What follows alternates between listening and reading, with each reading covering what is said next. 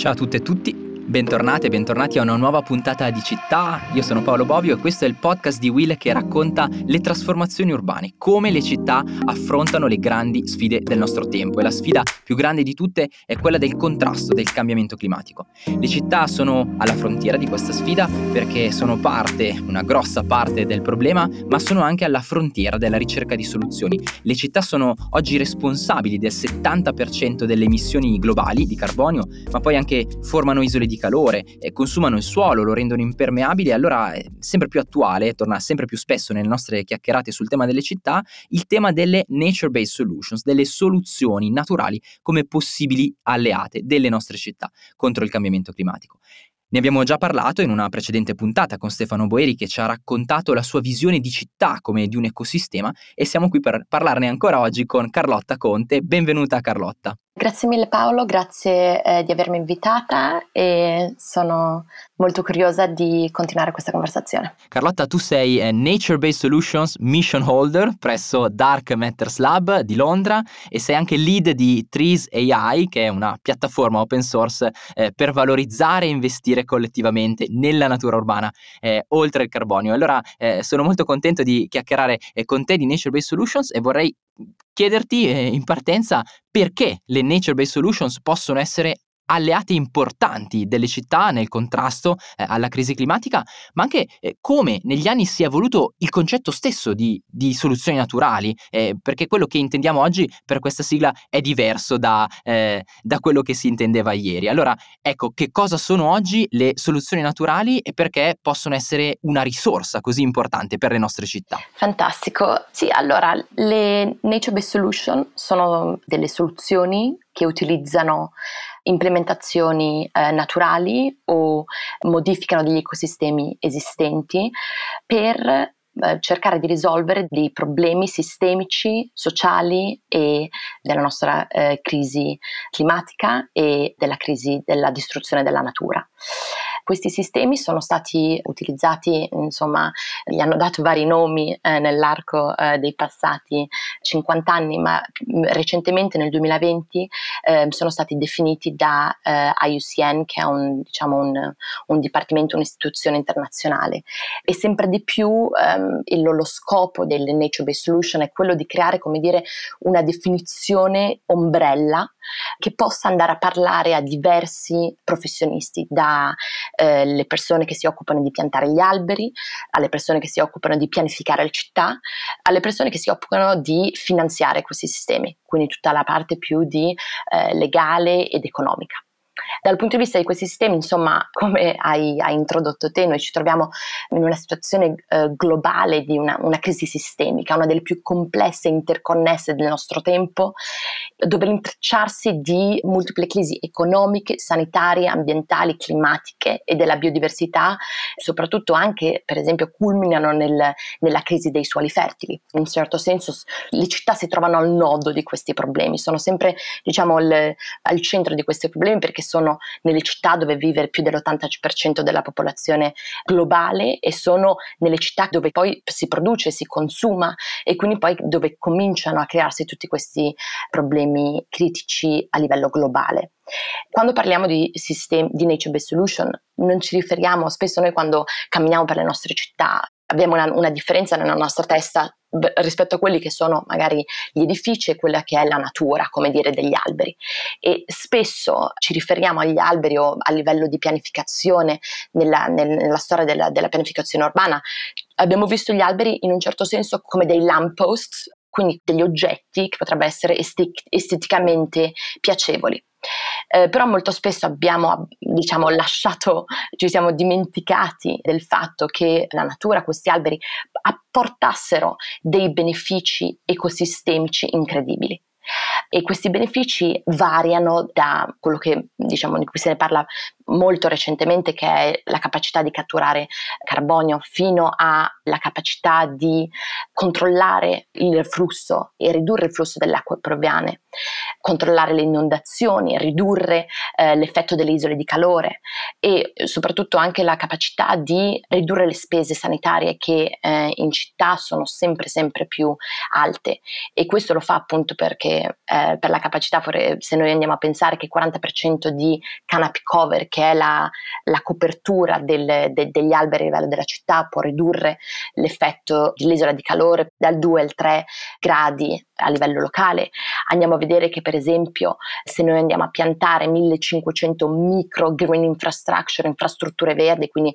1500 piccoli appezzamenti di alberi, possiamo andare ad alleviare quella che è la manutenzione del riflusso delle acque piovane, in tal modo che questo può essere comparabile a, diciamo, ricostruire il sistema del fognario della città di San Francisco per un costo di 1,5 milioni di dollari. Quindi andiamo a vedere come queste nature-based solution possano apportare dei benefici che sono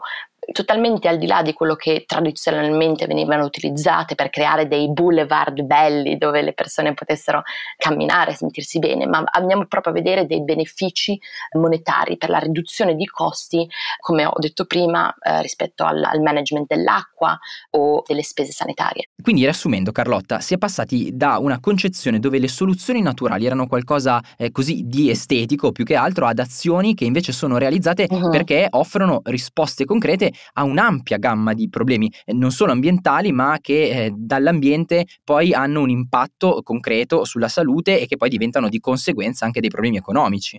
Assolutamente, infatti uno dei problemi principali in cui ci troviamo in questo momento a livello globale, in tutti i settori, è appunto la difficoltà che il nostro sistema economico ha a catturare sia le esternalità negative che gli spillover effect positivi che determinati asset possono avere. Infatti quello che è uno dei principali problemi è un problema di contabilità, nel senso che, per esempio, prendiamo la città di Milano. La città di Milano, come tante altre città, ha recentemente, diciamo, prodotto dei piani per aumentare la propria foresta urbana, e i costi di questa foresta urbana vengono spesi dal Comune di Milano, dal Dipartimento dell'Infrastruttura del Comune di Milano. Dall'altro punto di vista, i benefici avvengono, per esempio, nel settore sanitario, avvengono a livello regionale, e quindi c'è un problema molto grande che è quello di cercare di collegare quelli che sono i multipli benefici che le nature-based solution possono avere e quali sono le istituzioni o le persone che vanno a catturare questi benefici. E quindi quella è una delle barriere principali, e dove c'è anche la possibilità di grande innovazione, di nuovi posti di lavoro, nuove aziende, nuove venture che possano andare a, diciamo, creare delle soluzioni che vadano a risolvere questo problema, insomma, che è anche un'opportunità da un certo punto di vista. Davvero molto interessante questo aspetto. Quindi mentre è chiaro quali sono i benefici che le soluzioni naturali possono apportare, è meno chiaro come misurarli, su che scala misurarli. La scala cittadina forse allora non è la scala più adatta, nel momento in cui, per esempio, come spesso succede in Italia, è l'istituzione regionale che poi di fatto governa tutto ciò che è relativo al tema della salute, mentre il livello cittadino è escluso da questo tipo di misurazione. Davvero molto interessante. Volevo chiederti, Carlotta, se dovessi raccontarci alcuni esempi di soluzioni naturali che stanno facendo scuola dalle città del mondo, quali sono i più rilevanti che dobbiamo assolutamente sapere, che potremmo volerci giocare a cena raccontandoli in una chiacchierata? Assolutamente sì. Diciamo, se dovessi scegliere tre esempi, casi esempio, partirei soprattutto dalla foresta urbana, per esempio quella di Melbourne in Australia. Questo è un esempio molto affascinante. Come dicevo prima, molte città stanno, diciamo, portando avanti dei piani di aumentare la propria foresta da 2-3 milioni fino a 18 milioni nella regione di Glasgow, ma la cosa molto affascinante di Melbourne è che loro erano partiti da una crisi. La loro foresta urbana stava declinando drasticamente per un problema di un'infezione, una malattia degli alberi, e quello che hanno fatto all'interno della municipalità, hanno dato un costo codice a ogni singolo albero, e lo scopo, cioè la loro missione era quella che ogni cittadino potesse comunicare alla città in maniera facile se quell'albero effettivamente stava avendo dei problemi, era chiaramente malato. Quello che invece è successo è che molte persone hanno cominciato a scrivere delle lettere ai propri alberi preferiti, hanno cominciato a scrivere delle lettere d'amore, delle poesie e tante altre cose molto, molto carine. Questo ha un po' aiutato la comunità della città a aiutare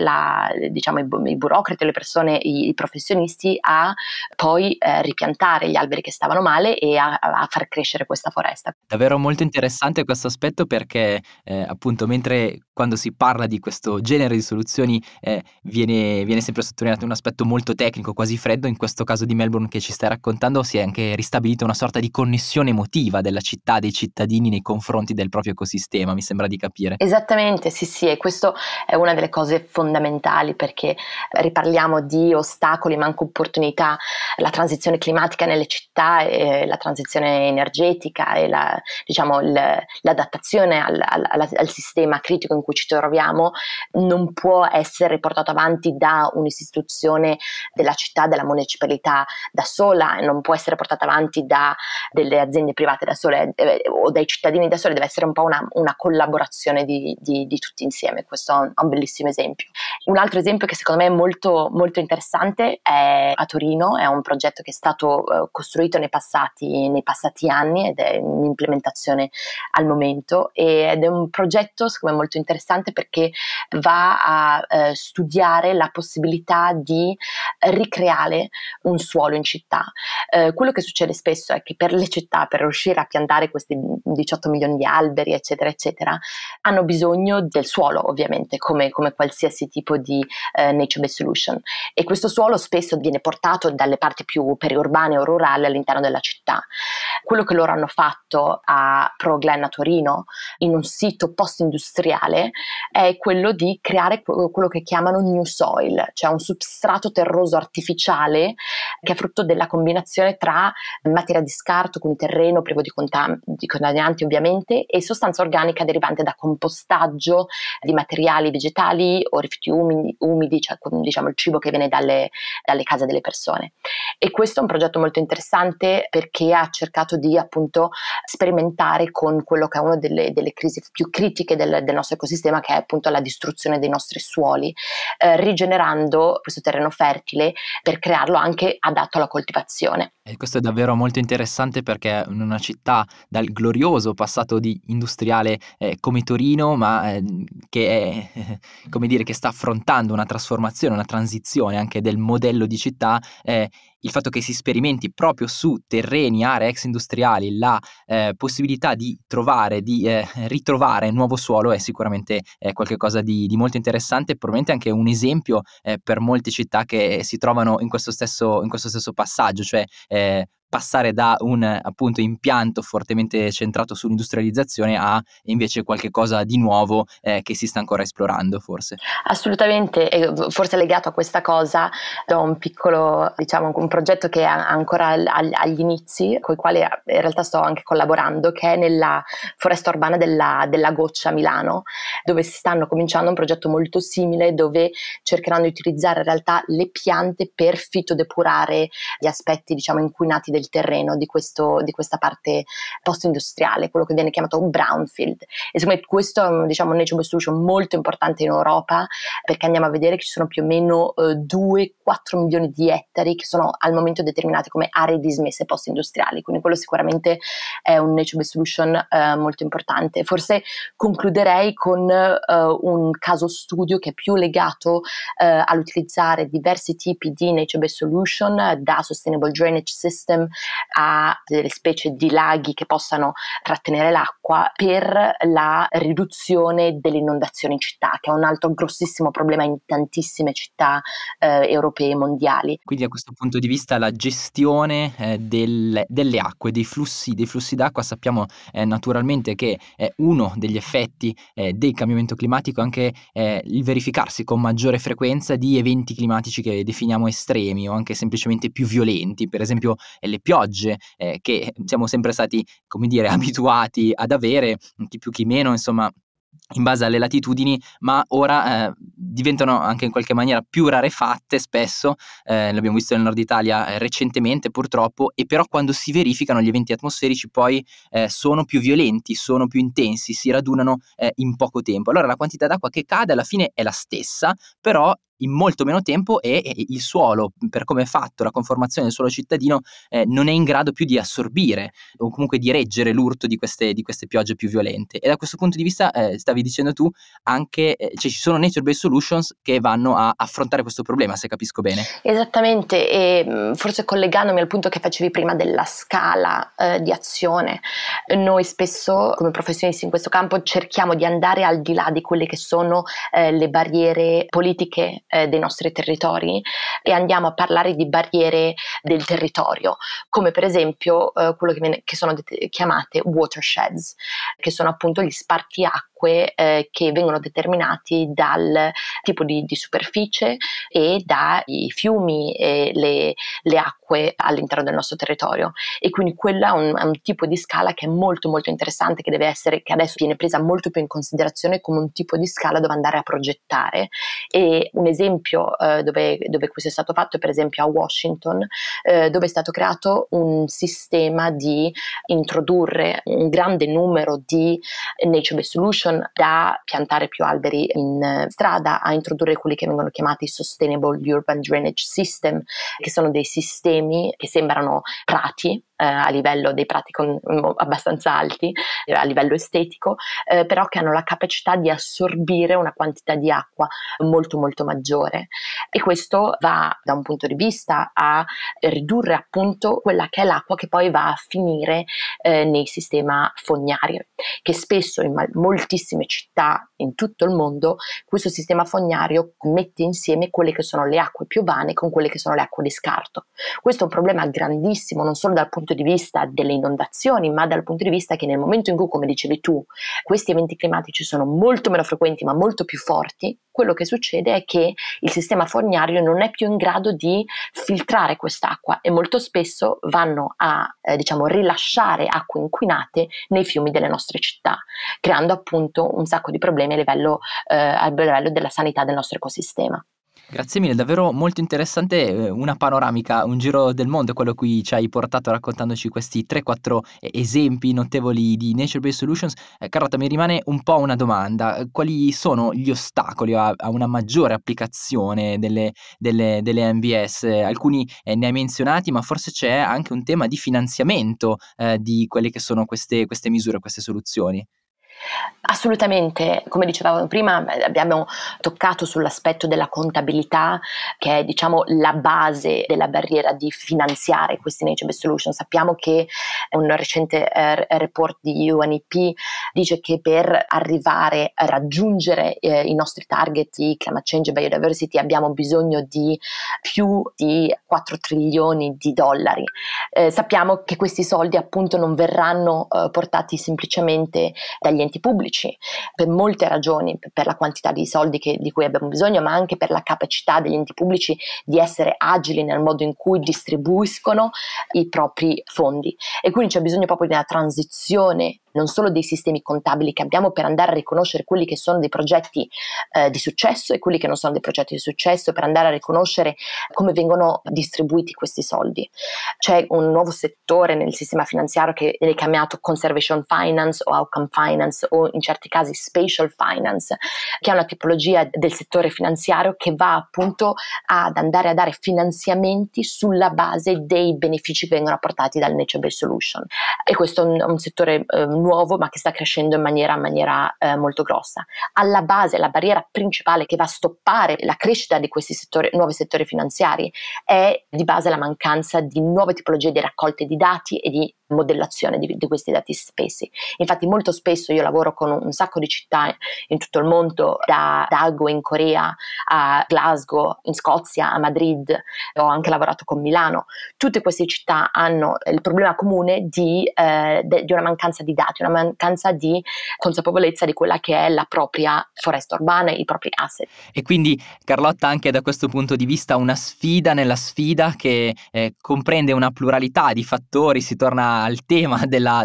complessità, dei livelli di complessità in cui ci imbattiamo così spesso nel nostro viaggio all'interno delle città contemporanee. Io ti ringrazio davvero di essere stato con noi, ringrazio Carlotta Conte, Nature Based Solution Mission Holder presso Dark Matters Lab e lead di Trees AI. Grazie per questo giro intorno al mondo che ci hai fatto fare sulle tracce delle soluzioni naturali che stanno cambiando e sempre più cambieranno il volto delle nostre città, e non mi resta che dare a tutte le ascoltatori e ascoltatrici un appuntamento per la prossima puntata del nostro podcast. Ciao, alla prossima!